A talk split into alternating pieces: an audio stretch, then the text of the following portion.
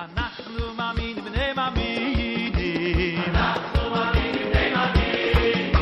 ואין לנו עמי להישואל. ואין לנו עמי להישואל. אוי אלו אלו על אבינו.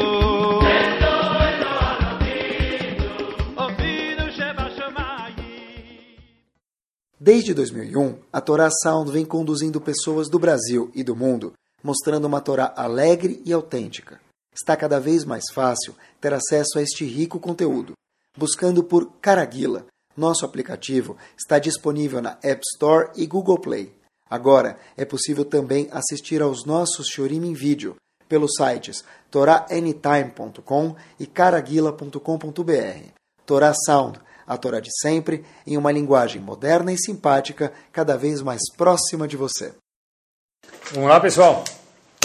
Não é boa noite, é muito boa noite, tá bom? Eu tava, eu preparei o tema do shur que a gente vai ver, Bezerra Hashem, daqui a pouquinho. A gente sempre fala sobre um tema só. E está no Brasil, pelo menos estava hoje de manhã, o maior aluno muito próximo do Ravolbe. Então eu compartilhei um pouco do tema do shur. Eu sempre pergunto para pessoas para poder aprender um pouquinho mais, fazer o shur mais interessante para mim e para vocês. Então, Bezat Hashem, vamos ver que, onde a gente chega do jeito certo. Ele falou uma coisa interessante e eu queria começar com isso, talvez uma introdução para o Shiur. A Gemara fala, Raiti bene aliyah vemuatimem. Eu vi pessoas de aliyah, aliyah quer dizer o quê? Subida. Subida, isso, elevadas. E são poucas pessoas. Ele perguntou, esse aluno do Ravolber perguntou, o que quer dizer pessoas de aliyah? Co- Como a gente define de um jeito um pouco mais concreto pessoas de aliá, pessoas elevadas? Foi uma coisa interessantíssima e muito prática. Falou o seguinte: a palavra aliá em hebraico quer dizer um segundo andar. Inclusive tem um perek, o nome de um capítulo em Bababata chamado Abait ve aliá, a casa e o segundo andar, sobrado, o segundo andar. Então o que quer dizer benei aliá? Pessoas que sabem que tem um andar acima da onde nós estamos, e são chamados benei aliá. Quer dizer, não eu estou aqui, Hazak hashtag. Bnei Aliyah, olha que definição espetacular.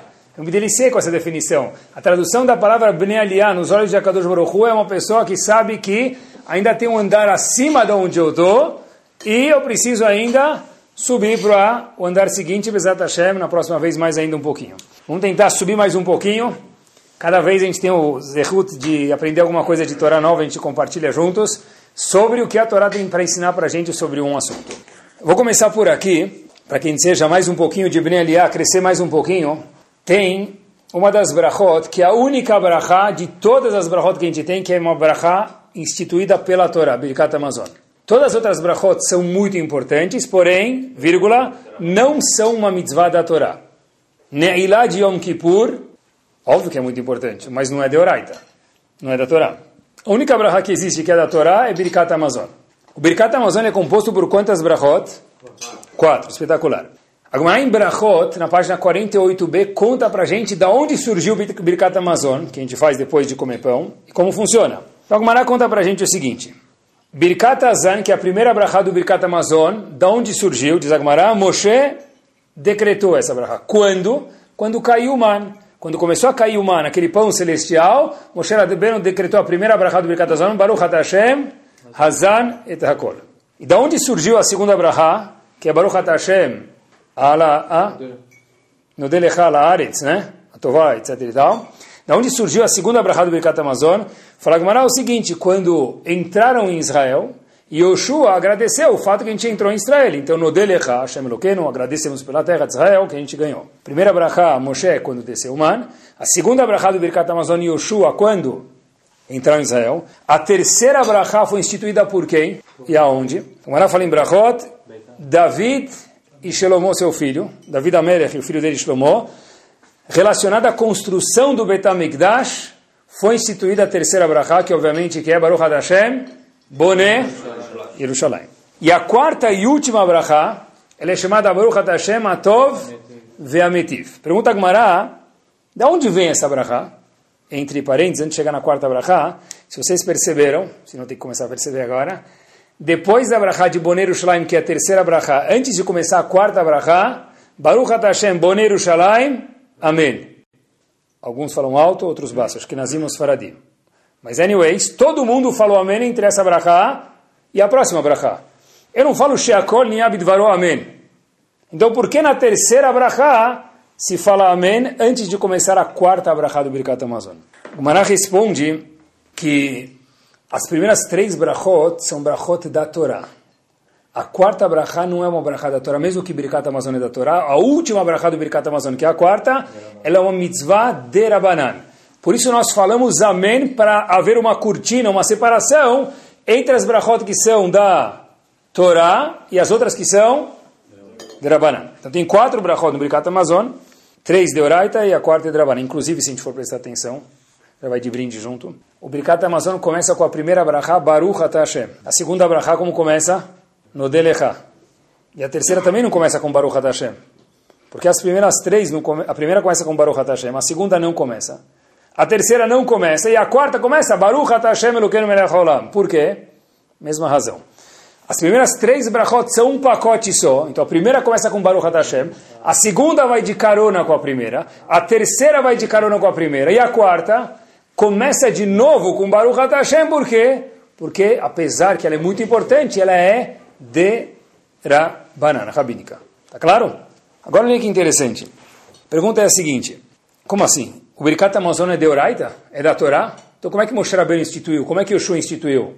Quem, quem instituiu de verdade? Hashem. A gente não fala que quem instituiu o Tfilin foi Moshe Rabbeinu, nem Yoshua, nem David e Shlomo.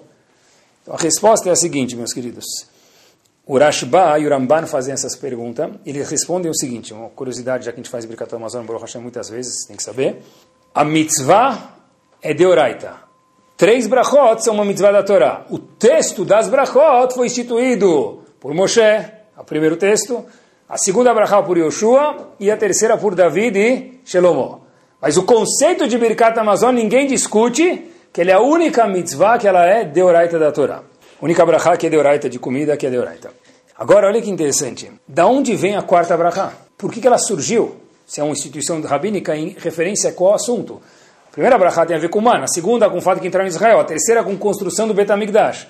Da onde surgiu, que episódio gerou a quarta brachá, que é uma mitzvah rabínica? A Gemara fala em Tanit, na página 30b, é o seguinte, não houveram nunca, não houve nunca na época do povo judeu, dias felizes como tu, Beav. Qual a felicidade de Tubeav? Para qualquer Sfaradi? Ishem. Isso que interessa. Que qual que razão que teve, pode ser que foi nesse Halab, não interessa. Mas o ponto é que não tem Ishem. Tá, mas o que aconteceu em Tubeav, que a Gemara conta para a gente, não foi nesse Halab? A Gemara falou o seguinte, a Gemara traz algumas opiniões, uma opinião que a gente vai falar só sobre ela hoje. Natnu haruge betar likvura. As pessoas de Beitar ou Bitar, tanto faz, foram possibilitadas que elas fossem enterradas. Qual a história dessas pessoas? Quando os romanos mataram as pessoas de Betar e Eudim, mataram muitas pessoas, essas pessoas ficaram dias, semanas, meses e anos sem serem enterrados. Não tiveram, entre aspas, ou sem as aspas, o privilégio, depois que infelizmente faleceram, de serem enterrados. Nesse dia, Tubeav, que Hashem deu o Zehut para que as pessoas pudessem ser enterradas.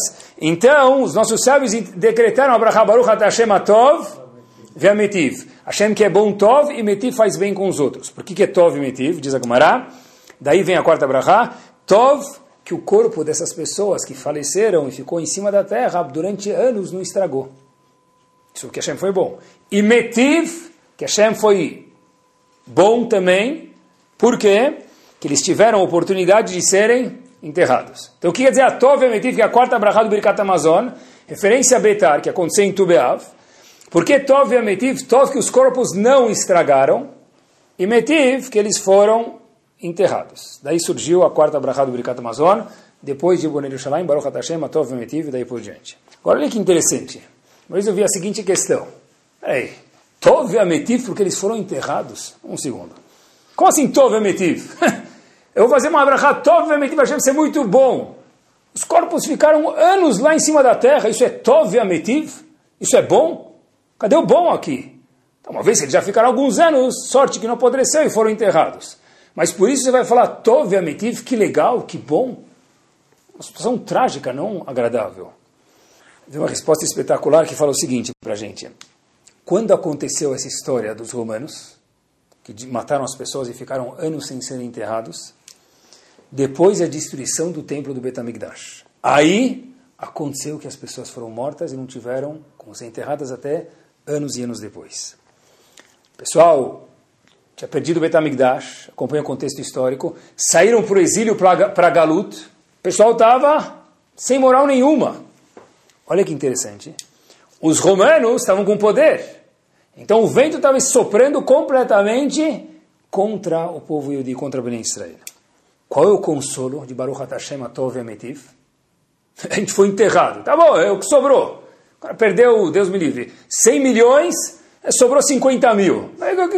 50 mil para que ele tinha é, peanuts. Esse é Atov Ametiv? Boa pergunta.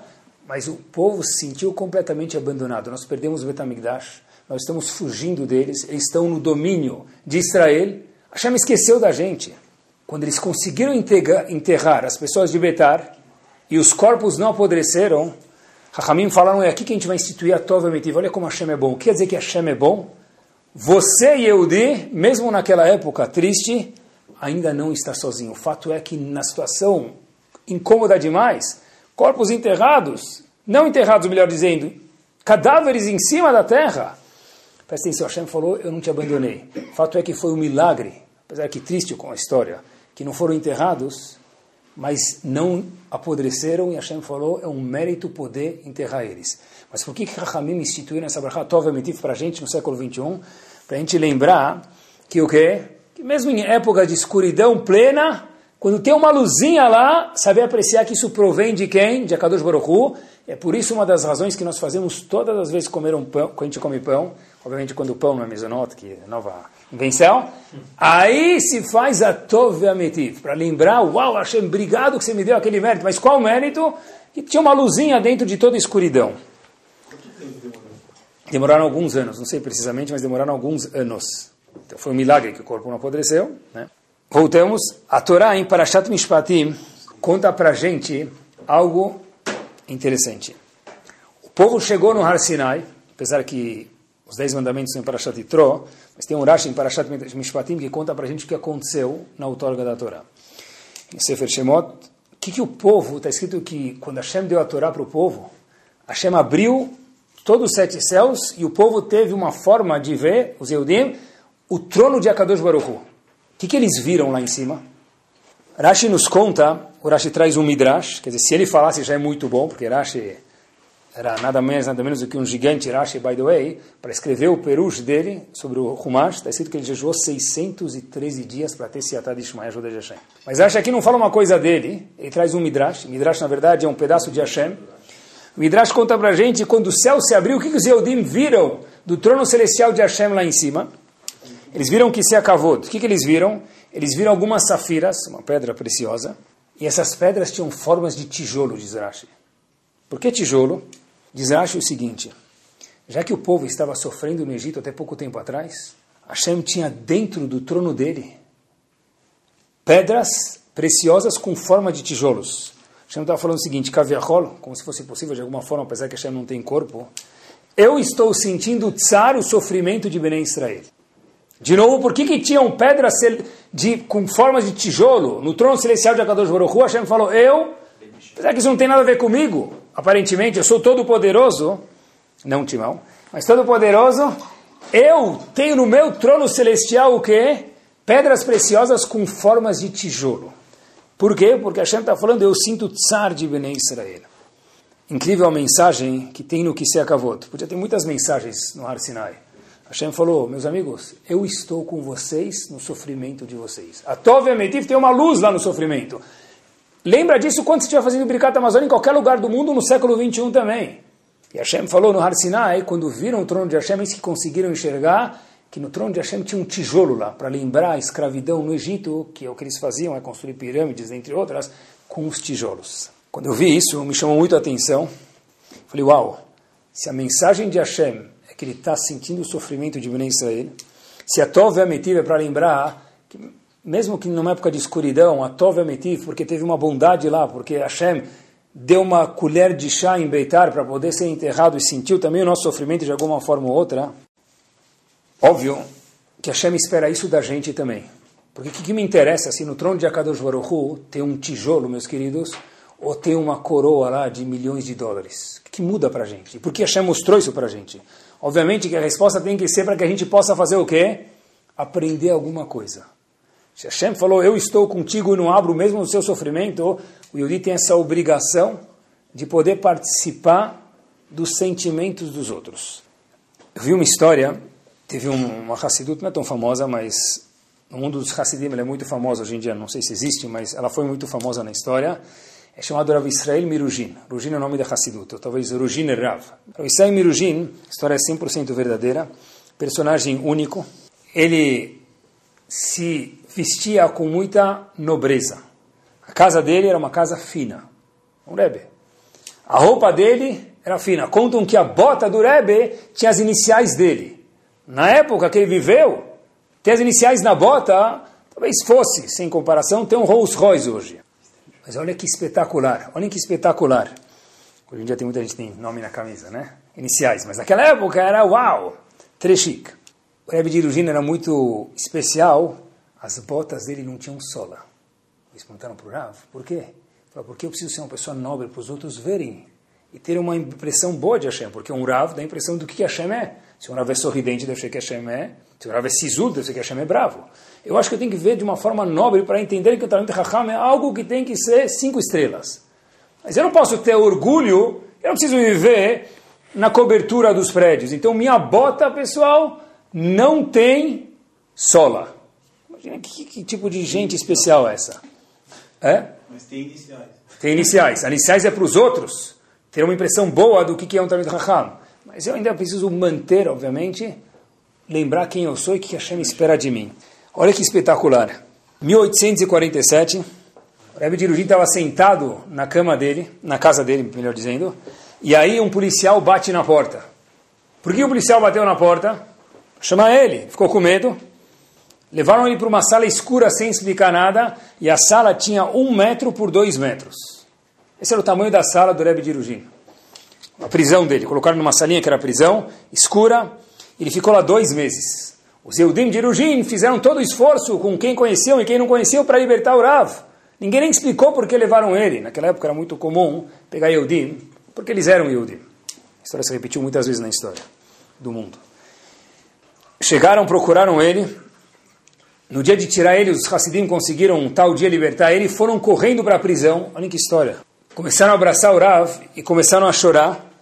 E perguntaram, Rav, você é tão nobre, como é que você ficou numa cela escura durante dois meses? Escura, suja, um por dois. Não combina com você lá. Como você conseguiu sobreviver? E o Rav perguntou para eles, por que vocês estão chorando? Falou, como o Rav, a gente acabou de falar, um Rav tão nobre quanto o senhor, uma pessoa tão especial na prisão, sem razão.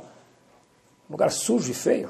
O Rav falou o seguinte, olha, é, eu entendo vocês. E o Rav também começou a chorar. Falou, tá vendo, Rav? Tem que chorar pelo seu sofrimento. O Rav disse, o Rav Diruzin falou, olha, eu não estou chorando pelo meu, meu sofrimento. Hashem me colocou aqui, eu tenho que tentar sair o mais rápido possível, mas é porque eu mereço de alguma forma ou outra. Preciso passar por isso. Mas olhem que espetacular. Eu estou chorando pelo tzad de Akadosh Baruch Hu. Sofrimento de Hashem. Qual o sofrimento de Hashem? Olha a diferença se a gente lê um Rashi ou se a gente vive ele. O Rebbe Dirujin viveu esse Rashi. Se está escrito que Hashem tem uma pedra, e eles viram isso, um tijolo, no trono celestial dele, porque Hashem participa do sofrimento do povo. Então, quando eu estou na prisão, quem estava na prisão junto comigo? Kaviachol, Kadosh Baruchu. Eu estou chateado pelo fato que a Kadosh Baruchu estava na prisão escura comigo e não na minha casa com os requisitos nobres que a Hashem merece. Por quê? Porque existe ler um Rashi, existe vivenciar o Rashi. Olha que interessante, o Rebbe de falou, famoso Pasuk, em Tehilim, Gam ki elech beget salmavet. Mesmo que eu andar num lugar escuro, num lugar triste, escuro, deprê, loirará.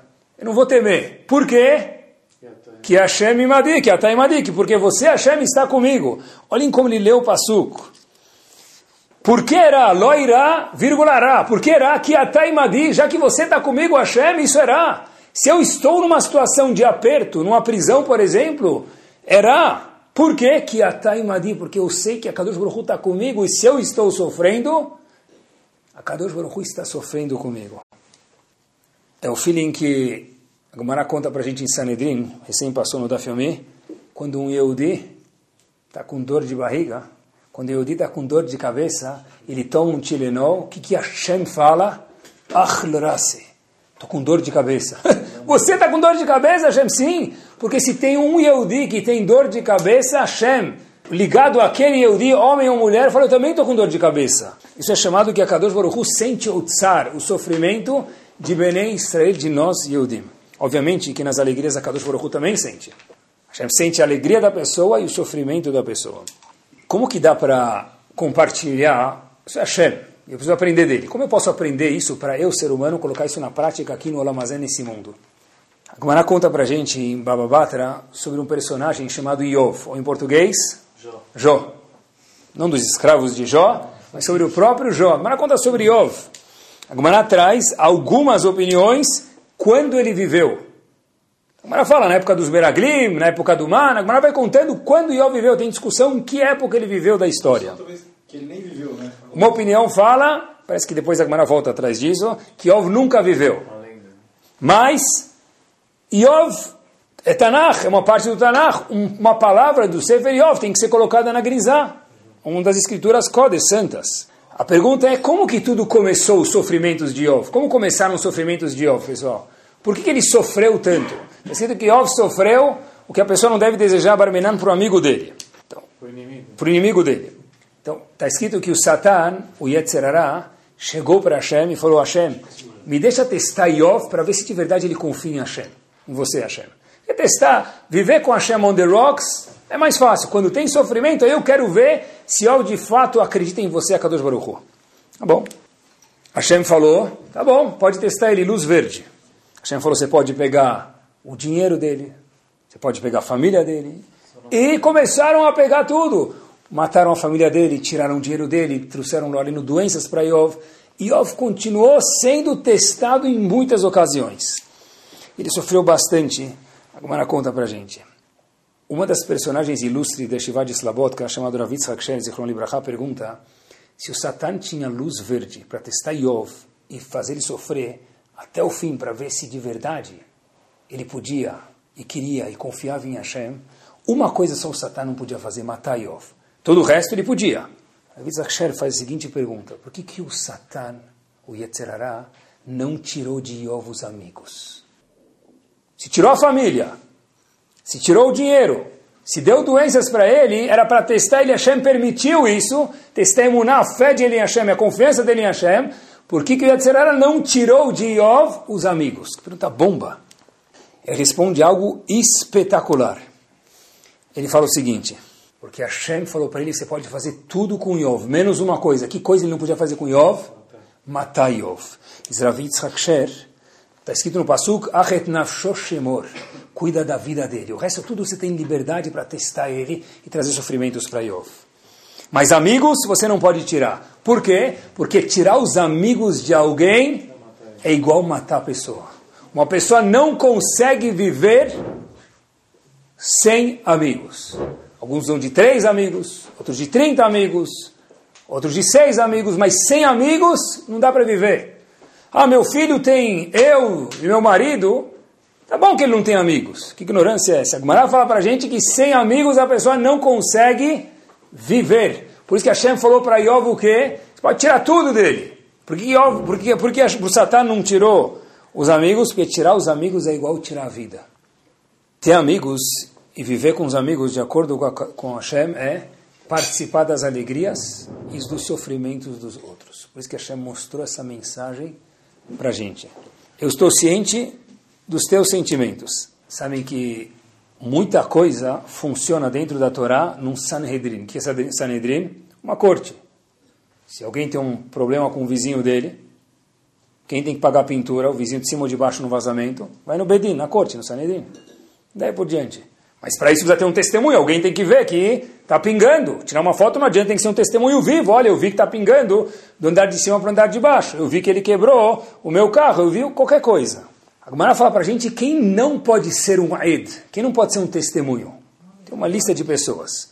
Uma das pessoas que não pode ser um testemunho é alguém chamado Mesachek Bekubia, Blackjack, cassino. Essa pessoa é Passul Le'edut. Não pode ser testemunho no Bedin. Ele não pode nem avisar que Mashiach chegou. Ele é Passul Le'edut. Mas por que ele é Passul Le'edut? Ele não faz Hilul Shabbat. Ele é Terrejonti. Qual o problema? E de fato ele é gentil, mas tem um problema aqui. Que ele é Mesachek Bekubia. Ele joga. Qual é o racional e por que, Hashem proibiu isso? Por que, que Hashem não permitam? Por que o Sanedrin não pode receber essas pessoas? Tem um comentarista chamado Meir, um dos Rishonim, da época do Rashi, ele fala algumas palavras, pessoal, de arregalar os olhos. She'enu makir betorcham vetzarotem shel adam. O pessoal que vive de jogo, ele não entende o sofrimento das pessoas, ele não sabe como quer ganhar dinheiro, ele lidera um cassino, é assim que ele vive. Ele não está preocupado que o amigo dele vai perder dinheiro, por quê? Porque ele vê as pessoas apostando o dia inteiro, um ganha e um perde. Então, uma pessoa que não está preocupada com o amigo dele perdendo dinheiro, essa pessoa, por esta razão, ela é passuleduta, ela não pode testemunhar nada no Bedin. Por quê? Porque faltou sentir por outro Yehudi. Uma pessoa dessa, na Alaha, ela é passuleduta, ela não pode testemunhar nada no Bedin. Se tiver duas pessoas que viram, ele é uma das pessoas, essa é a profissão dele, jogador, jogatina, essa pessoa não serve para testemunhar no Bedin. Qual a razão? Porque ele não sabe compartilhar dos sentimentos de outra pessoa. Parte de entender os sentimentos das outras pessoas, ou talvez empatia, não sei se empatia é exatamente a palavra certa, mas vamos usar, entender o sentimento dos outros, é escutar. Todo mundo gosta de falar, alguns mais, outros menos. Mas, hoje em dia não existe mais orelhão, só celular mas tem que saber escutar. Eu vi uma vez, Maseh O que aconteceu? Pessoal da sinagoga, o Rav da sinagoga, tinha o contrato lá de 10, 20 anos, foi embora. E tinham dois candidatos que eles iam testar o posto. Os dois chegaram lá e estavam dormindo no hotel, chegaram um dia antes para descansar, e os dois estavam no mesmo quarto, no mesmo hotel, que a sinagoga alugou para eles. No dia seguinte, eles iam, cada uma, dar uma drachá no CNIS, para ver quem é o melhor. Não sabiam eles que quem der a melhor drachá ganha, né? Agradar o povo. Mas, tudo bem, então os dois estavam no quarto. Um era muito, muito organizado, ele anotou tudo, escreveu toda a drachá, repetiu de novo no papel, o sulfite reescreveu. E outro não era tão organizado, ele ficou lá no quarto, esperando chegar a hora dele para o dia seguinte. Dormiram. Chegou o grande dia, o desorganizado falou: Eu quero falar primeiro. O chefe do, da sinagoga, o presidente, falou: Tá bom, fala. Ele escutou tantas vezes o outro preparar, tantas vezes o outro escrever, reescrever e falar alto o darush dele, que ele decorou. Ele foi lá e falou todo o darush do outro. O segundo falou: O que eu vou fazer agora? O que eu vou falar para eles agora? Ele não sabia o que fazer. Então ele falou o seguinte: Olha, um dos grandes requisitos de um Rav é saber escutar o povo. Ter bons ouvidos, cada um vem te contar o problema, eles não querem só saber Allahá. Eles querem que você compartilhe o sofrimento deles, entenda eles primeiro e as alegrias também. Então o que eu vou fazer é, ele levantou, repetiu exatamente a mesma drachá, porque ele que tinha preparado para a sinagoga. Falou, olha, queria mostrar para vocês quanto é importante saber escutar o outro. Eu vou repetir palavra por palavra do que o primeiro falou, que na verdade era ele que tinha preparado tudo no quarto do hotel. Isso é, não roubar o darujo do outro, a drachá do outro, mas isso é parte de conseguir compartilhar os sentimentos do outro. Nesse dia tão agitado, com tantas mensagens para responder, tem que saber todas as propagandas, tem quantos filminhos de 47 segundos que eu preciso assistir durante o dia. Todos os filminhos, e todos devem ser super engraçados e super importantes, e talvez vai mudar minha vida, minha importação, minha exportação, preciso ver tudo. É um dia ocupado. Tem reunião daquilo, reunião disso. Se ele vem falar comigo, o que eu faço? Só um minutinho. Pega aqui. 50 dólares, está resolvido aqui. O Schmidt Nadev, oh, presta atenção. Às vezes tem que escutar ele. Sério. Mara fala que é maior o sahar do sorriso, de entender a pessoa necessitada do que de dar tzedakah. Realmente, só escutar e não der nada, você pode dar, não vai ajudar também, mas o sorriso, o escutar, o, o remérito é maior, sem desmerecer a tzedakah, do que a própria tzedakah. Participar do coração do outro. Em Parashat Azino, está escrito o seguinte passuco, finzinho do Sefer Torah. Zechor imot olam, bino shenot Dorvador. Obrigado pela ajuda. Qual a tradução do Pasuk? Estuda história. Aprende da história para não fazer os mesmos erros. Zechor e Motolam. Lembra o que aconteceu há 10, 20 mil anos atrás?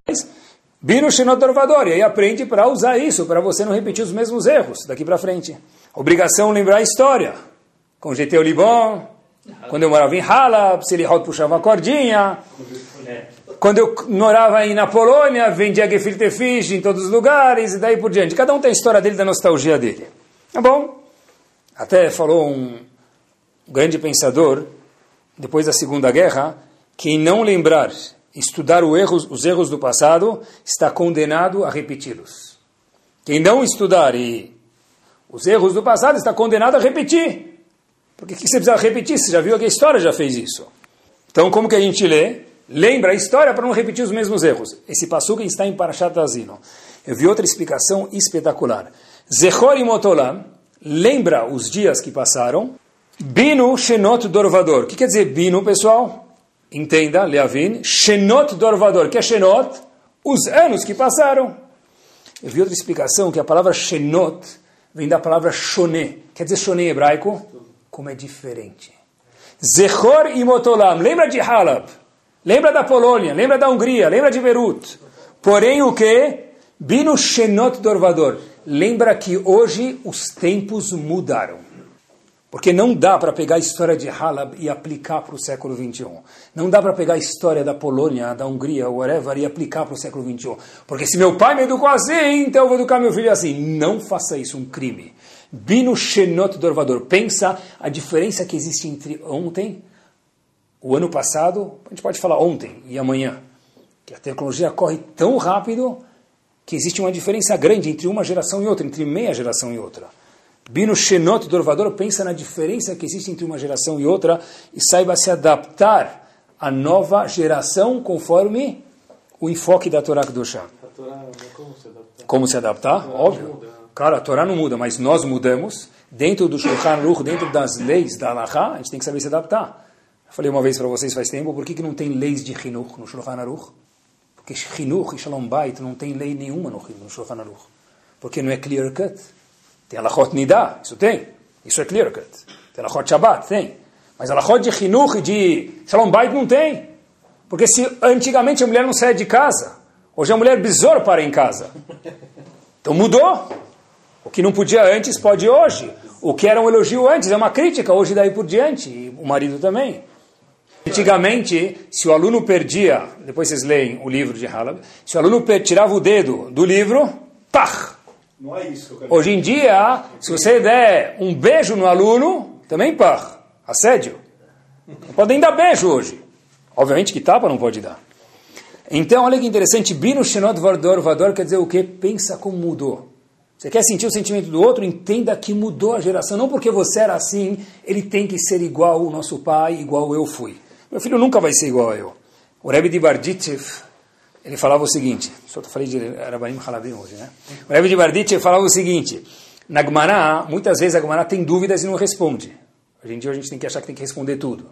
A Gemara tem dúvidas e fala, eu não sei responder. O que a Gemara responde quando não tem, quando, que que a, qual o statement da Gemara quando ela tem uma dúvida e não responde? Teiko que quer dizer teiko? Tishbi yetaretz taf yud kuvav. Tishbi yetaretz kushiot ve'abayot. Eliyahu Navi, Eliyahu Tishbi, vai responder perguntas e dúvidas que tem. O Rav de Barditchev pergunta, por que justo Eliyahu Navi? Podia ser Moshe Rabbeinu. Tanta gente para responder, por que, que Eliyahu Navi vai responder as perguntas que não tiveram resposta? Olhem que espetacular. Eliyahu Navi foi o homem, o profeta que nunca morreu ele sim pode responder as dúvidas que nós temos, que a Gemara ficou e não respondeu. Por quê? Porque cada geração é diferente, ele é um Navi, sabe se adaptar dentro do Shulchan Aruch para responder para cada geração, conforme aquela geração precisa lidar com aquele assunto. Moshe Rabbeinu, nesse caso, com todo respeito, não adianta, porque ele veio há dois mil anos atrás, três mil anos atrás, e o método dele, com todo respeito, não serve para hoje em dia. Apesar de toda a especialidade técnica e kavod que o grande Moshe Rabbeinu teve. Por isso que ele é o Navi que vai responder por quê? Porque ele nunca morreu, ele sabe o teste que um jovem, que um marido, que uma mulher passa no século 21 como um Yehudi, como pessoa. O que serviu há 50 anos atrás para Hinuch, para casamento, não serve hoje em dia, porque nós mudamos. Eu acho que participar do sofrimento do outro, às vezes a gente esquece. A gente precisa falar o que a gente precisa falar. O cara sobe no Sefer Torah, o que falam para ele? Isso é brincadeira. Você nem sabe o que estão falando direito. Aris urgente. Antes era só Aris, virou Aris urgente agora. Claro. Onde vocês moram? Aris, aí volta Aris urgente. Só sintam-se na pele daquele menino que subiu no Sefer Torah. Ele, ele fez bar mitzvah ontem, mas eu queria que sentissem na pele do menino que fez bar mitzvah faz 30 anos atrás. E falam para ele Aris urgente. Tudo uma brachá para ele. Se é uma brachá, você pegar o nome dele e fazer teilim por ele, pedir namidá para Hashem ajudar ele. Já falaria isso urgente na sinagoga. Como a pessoa se sente? A Kadosh Baruch Hu colocou um tijolo no que se acabou para falar, eu sinto o sofrimento de Bnei Israel. Quando você fala para um cara na frente da sinagoga de 200 pessoas, é isso urgente. Você acha que ele não queria ter casado? Não tem normal. Talvez. Talvez se ele, se ele de uma terapia, paga a terapia para ele. Talvez se ele queria e o mazal dele não floresceu, reza por ele. Tem gente que nem tem ideia do que está falando. Pessoal, outro dia eu fui rezar, tinha Slihot e Netz depois. Quer dizer, a gente acorda antes de adormecer, antes das pessoas dormirem. Tava no, era era quinta-feira, então no meio do Minyan Netz, era seis e meia da manhã. Besor tinha amanhecido lá fora. O menino foi subir, uma pessoa foi Shirishi Aole, Amod Bekavot, quinta-feira tem Sefer Torah. Aí ele demorou três segundos para subir, é. lá do fundo do Cris, Harasinhar. Nem amanheceu ainda, acabou o dia. Esse cara demora três segundos para subir lá. Onde ele vai? Para a lua? Ele tem voo? Não é que ele tinha um voo, a pessoa reza lá todo dia. Halasenahar. 6 e 28 Halasenahar. Meu amigo, o galo nem cantou ainda. Pessoal, se o cara está demorando para subir no Sephora, para, ele vai envergonhar o menino, vai envergonhar o adulto, vai envergonhar a pessoa. É a corrida contra o relógio. Tem que sempre terminar mais cedo. Para que terminar quatro e meia? Não sei. Tem um grande, um grande mitzvah de Zanetz, mas se demora, você precisa sair, sai. Dá, dá um segundo para a pessoa chegar no Sefer Torah. Eu vi uma pesquisa curiosa, falando de sentir o sentimento do outro. Eu queria abrir um parênteses aqui, estava preparando esse shiur, e eu perguntei para esse aluno que eu mencionei para vocês, do Ravolbe, no começo do shiur, perguntei para ele, o que quer dizer no CBOL, empatia? Falou que no CBOL, carregar o peso do outro não é exatamente empatia, ele falou uma coisa muito interessante. Ele falou: olha, as pessoas acham que é eu entender o outro. Eu entendo, estou sentindo o seu sofrimento. Mentira, nem sempre. É entender, olhem que profundo, entender que o outro é diferente de mim. Eu entendo que ele é diferente de mim. Ela é diferente de mim. E, portanto, eu dou a permissão dele sentir algo diferente. Eu estou imaginando o que você sente. Quer dizer, eu me coloco em cima de você imagino que você sente. Está errado. Eu entendo que você pode ser diferente de mim. Tem espaço para milhões de pessoas estarem certas no mundo. E ainda assim, não é ainda assim, está errado. Você é diferente de mim. Eu entendo, você tem permissão de ficar triste mesmo que eu ficaria feliz ou vice-versa. Tem um livro de foi escrito por dois economistas chamado Ausonomics. Ele traz uma coisa muito interessante. Ele fala que parte do Shalom Bait, isso é para o século XXI, não é de Halo é saber compartilhar as atividades da outra metade. Inclusive, me permitam, em relação à parte física do casal. O que quer dizer? Eu não sei lavar louça, então o exemplo que trazem lá é quando a pessoa lava a louça junto com a esposa. Eu vou atrapalhar, a mulher, a cozinha inteira não vai ajudar. Mas participar dos afazeres, alguma coisa de casa, a mulher sente que o quê? Qual, qual é a rokhmah disso? Não está escrito no livro, mas deve ser que é essa. Ela sente que tem alguém participando dos meus afazeres. Eu não sou uma escrava na casa nem uma empregada. Eu não sei se o marido, se o marido quer que a esposa vá no escritório comece a fazer as coisas. Mas alguma coisa participa. A mulher precisa disso. Quando eu participo com a mulher, eu falo, mesmo sem falar, eu entendo o sentimento dela, me entende o sentimento. O livro diz, isso é, é pesquisa é, científica e numérica, que isso até ajuda na relação física entre o homem e a mulher. Olha que interessante. Isso tem a ver com o quê? Sentir pelo outro. Eu participo junto com você. Eu sou teu, olha, que, olha, olha que bomba. Como você fala um amigo num português um pouquinho mais bonito? Ele é meu? Brother. Brother, inglês. Estou falando em português. Parça. Parça, tá, vocês estão muito joviais aqui. Meu companheiro. Da onde vem a palavra companheiro? Português é Lashon HaKodesh, olha que legal. Boa tarde, companheiro e companheira, né? Tá bom daí? Mas vem do latim, companheiro, olha que espetacular. Procurem depois. Com... Shur também é cultura. Companheiro vem da palavra companes. eu como pão junto com, você. Na hora que você está comendo um pão mais de ontem, eu também sei comer com você. Bezat Hashem, quando amanhã você comer um pão de hoje, eu também vou me alegrar com você. Companheiro é companes, eu sei partilhar do pão que você está comendo. Espetacular, isso é um companheiro de verdade. Por que que Yov, o Satã não conseguiu tirar os amigos dele? Porque Hashem falou, eu deixei tudo menos tirar a vida dele. Tirar o amigo de alguém é tirar a vida da pessoa. Qual, qual a definição de um haver, de um amigo, de um companheiro, de acordo com a Torá? Alguém que consegue compartilhar, partilhar dos sentimentos do outro. Paró, ele era Paró Arachá. A gente aprendeu isso na escola, mas peraí, a gente tem que aliar, saber que tem um nível para cima. Ele era um Rachá malvado. Mas Paró era muito sábio. Colocava qualquer um no bolso de sabedoria, sem desmerecer ninguém aqui. Paró não escravizou quem? Os Levi. Os Levi não foram escravizados no Egito. Sério? Sim. Fato é que Moshe Rabbeinu entrava e saía do, paró, do palácio, carte blanche. Como é que ele não estava escravizado? Eu nunca pensei nisso. A resposta é que a tribo de Levi não foi escravizada durante os 210 anos de escravidão no Egito. Isso é um fato. Rebonatan Aibitz faz uma pergunta bomba. Por quê? Se Paró detestava os Eudim, escraviza os Levim também. Que ele tinha acabou de deixar o colelo aberto, Levim pessoas que sentam estudar. Que ele entrava, tinha a placa dele no colelo, Paró patrocina o colelo. Sim, a pergunta é por quê? Qual a lógica do Paró? Paró era um rachá, mas era muito astuto, muito esperto. A Jonathan Aibish tem uma resposta espetacular. Ele fala para a gente o seguinte: os astrólogos, o que, que eles viram? É famoso, está escrito isso. Eles viram que o salvador de Bnei Israel ia sair da onde? Da onde ia sair? Levi. Dos Levi. Eles viram isso, os astrólogos.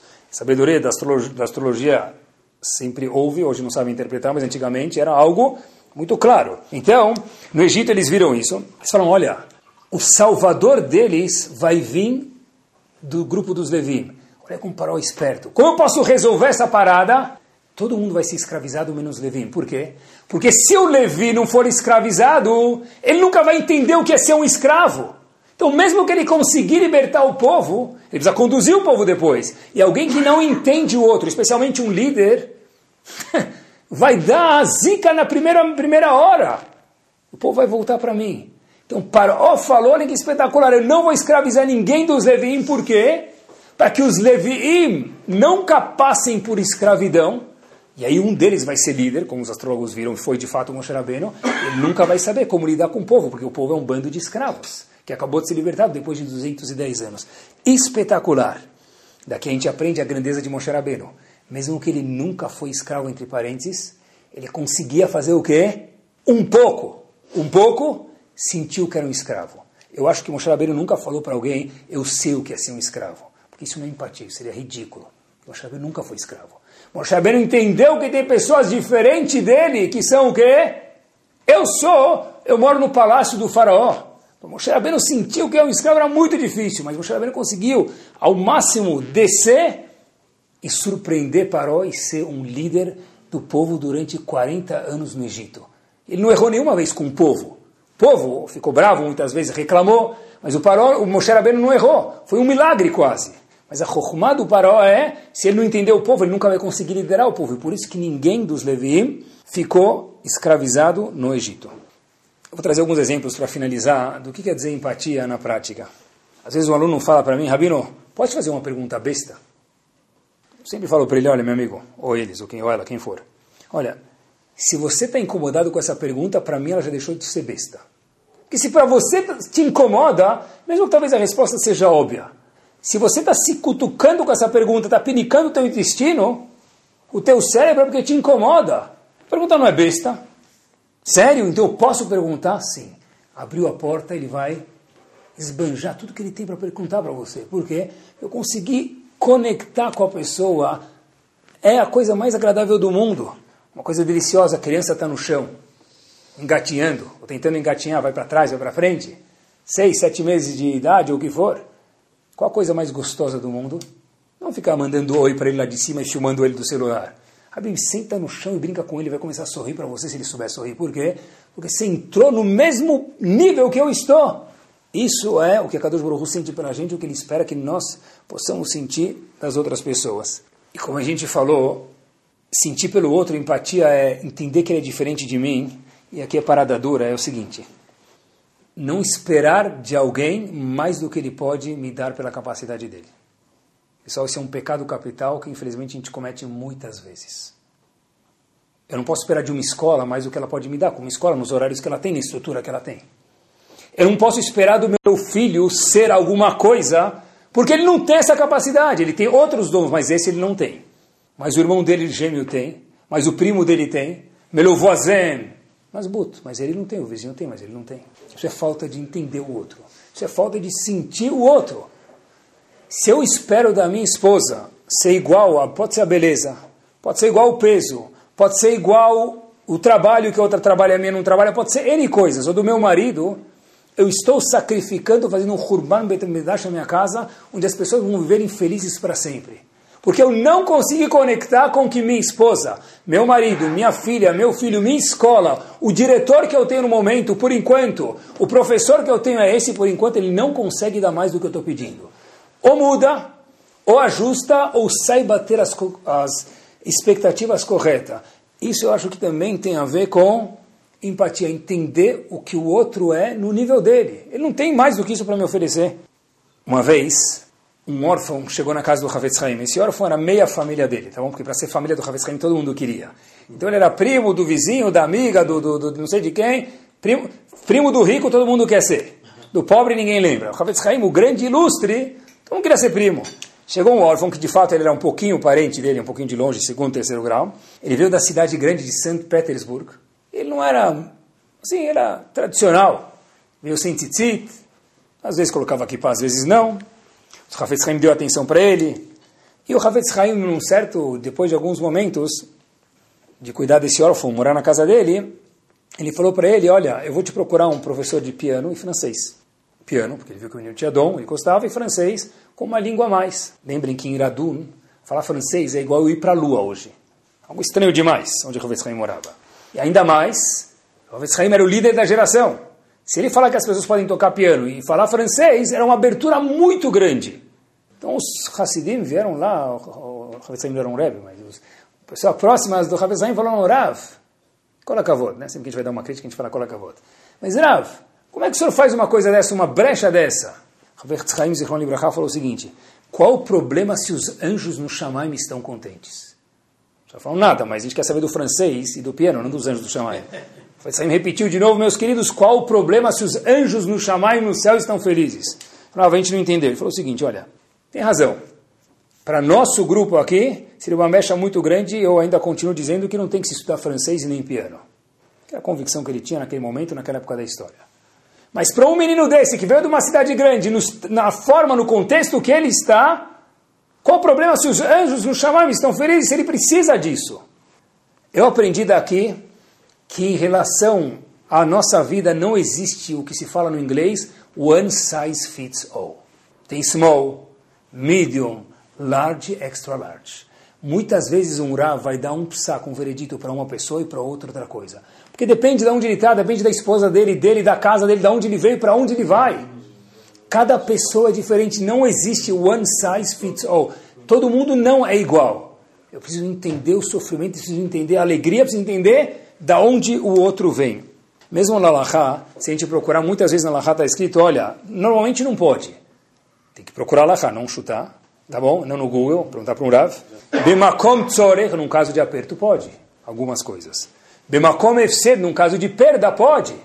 Então, a própria Lahá, tem que de novo perguntar, para um Rav, não para o Google, abre brechas em casos específicos. Então, por que eu não posso entender que tem pessoas diferentes de mim? Talvez Haim falou qual o problema, ele é diferente da gente, não posso tratar ele igual nós que estudamos no Heider a vida inteira. A regra é que em muitos casos não tem regra. Tem que se aconselhar com uma pessoa maior, mas saber que, na verdade, nós precisamos entender a situação que cada um é diferente. Quando alguém fala para o outro, ó, não pode. Teu filho te pede alguma coisa, qual o sentimento que você dá para ele? Você fala direto para ele, não pode. Para tua esposa, para o teu marido. Fala, não pode. Mas Abba, você nem me escutou. Rohi, você nem me escutou, marido ou mulher. Escuta, pensa e depois fala que você não pode. Considera de verdade. Essa foi a pedra que estava no trono de Akadosh Baruch. Entender o outro. Não precisa concordar. Não precisa concordar, mas você me entendeu?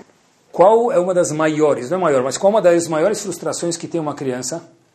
Meus pais não me entendem, Rabino. Ninguém falou que ele está certo, mas alguma coisa talvez esteja. Mas a maior, ou uma das maiores, não sei se é maior, mas uma das grandes frustrações da criança, vamos refrasear, é meus pais não me entendem. Mas em Hala meu pai me educou assim, se vira. Nós não moramos em Hala, bem na Polônia. Bino, Xenot, Vador, Vador, mudou a geração. Entenda que são diferentes. Saiba lidar com isso. Mantenha os valores de antes, mas saiba como adaptar isso da forma que funciona isso. Sabem que no cérebro do ser humano teve na década de 90, nas famosas universidades americanas, MIT, Stanford e Harvard, eles gastaram bilhões de dólares, literalmente, para mapear o cérebro do, do ser humano. Yehudi ou não Yehudi? Não é uma pesquisa judaica, não se preocupe, tá bom? Gastaram bilhões de dólares para mapear o cérebro do ser humano. Como se chama esse mapeamento? A gente conhece genoma, né? Genoma é o maior sequenciamento genético. Mas o mapa do cérebro do ser humano é chamado conectoma. Cérebro, como funciona o cérebro? Eles descobriram algo que ficou famoso chamado células espelho. O que são células espelho? Quando alguém vai para o outro ele sorri, qual é, tiro e queda, a reação do outro sem pensar? Sorri de volta. Se alguém entra sisudo numa reunião e o patrão entra lá e fala: oh, hoje vai ser pesado. De imediato, o que acontece? Está escrito que o cérebro gera uma substância chamada cortisol, que trava a parte aqui frontal do cérebro da pessoa, onde é todo o empreendedorismo da pessoa, está aqui na frente, a pessoa trava, não consegue mais quase que pensar. Por quê? Porque liberou células chamadas estresse no cérebro da pessoa. Você entra bravo no lugar, de imediato, sem eu pensar, eu já travo. Você entra feliz, eu sorrio. Você entra sisudo em casa, quando o pai entra em casa bravo, todo mundo fica com medo, vai para baixo da cama. Se funciona assim, num sorriso, meus queridos, num olhar, agradável ou desagradável, infelizmente, como é que é capaz de Kadosh Baruch criar pessoas que conseguem se conectar? Entra no meu código. Lembra quando tinha walkie-talkie faz tempo? Hoje em dia é só celular, não existe. Podia ter duas pessoas com walkie-talkie, uma um metro do outro, dois metros do outro, e não conectavam um com o outro. Por quê? Não estava na mesma frequência. Tem 33 frequências, estavam na frequência errada. Tem que saber o tom cabal do outro, conectar, sintonizar na frequência da outra pessoa. Os grandes homens sabiam fazer isso, em dimensões gigantes também, e com isso a gente termina com essa história. Depois que a esposa do Rav Shach faleceu, Kim, ele precisava comer, não sabia cozinhar, então os alunos falaram o privilégio poder servir o café da manhã para o Rav. Quando a gente serve o café da manhã, a gente vê como ele vive, vê como ele conversa, como ele come, e tem o privilégio de poder estar perto de um gadolador. Então, cada vez tinha uma ronda de quem é a servir o café da manhã, do Shiva de Ponovitz Rav Shach Libraha. Chegou a vez de Shimon, não conseguiu dormir na noite anterior. Ele pega a receita do que tem que fazer, que o Rav come, um senhor de idade, não pode servir qualquer coisa. Gluten free, sodium free, batir free, tinha que ver o, o menu. Oito horas da manhã no capricho, está pronto lá. O slie dele, o omelete dele, estava tudo pronto. Ele volta a Shimon às 8h20 e vê que estava tudo esfriando e o Rav não comeu. Então, 8h20 o Rav levanta, vê que o aluno entrou, foi fazendo Nitrat Yadayim. Falou, desculpa perguntar, mas eu servi às 8, eu não queria que o senhor comesse frio. Por que o senhor não comeu? O senhor me viu entrando, não tinha percebido antes, agora o senhor comeu, mas o senhor tinha visto já o café da manhã. Esse Rav Shach, isso é entender o sentimento do outro, partilhar das alegrias e do sofrimento do outro. Meus queridos, 8 horas da manhã é o horário que aqui em Israel começam as aulas. Como é que eu posso tomar café da manhã? quando eu sei que tem milhares de Eudim que entram em escolas aqui em Israel que não fazem o Kriyat Shema. Tem milhares de Eudim que entram em escolas que infelizmente não tiveram o privilégio de conhecer o que quer dizer a palavra Moshe Rabbeinu, o que quer dizer Shabbat Shalom. Eu posso tomar café às 8 da manhã? Eu pelo menos espero eles entrarem às 8 e 20 porque eu não consigo comer nesse horário quando eu sei do sofrimento de Akadosh Baruch Hu nesse momento. Que, apesar da a gente possa sentir pelos outros entender que os outros são diferentes, a gente não esperar deles o que nós somos. Não é eu entendo você, eu entendo que você é diferente de mim. e que Bezat Hashem a gente possa também compartilhar a coisa mais gostosa do mundo, das alegrias dos outros, dentro da nossa família, dentro de Bnei Israel. Amém. Baruch Torá Sound, desde 2001, aproximando a Torá dos Yehudim e de você.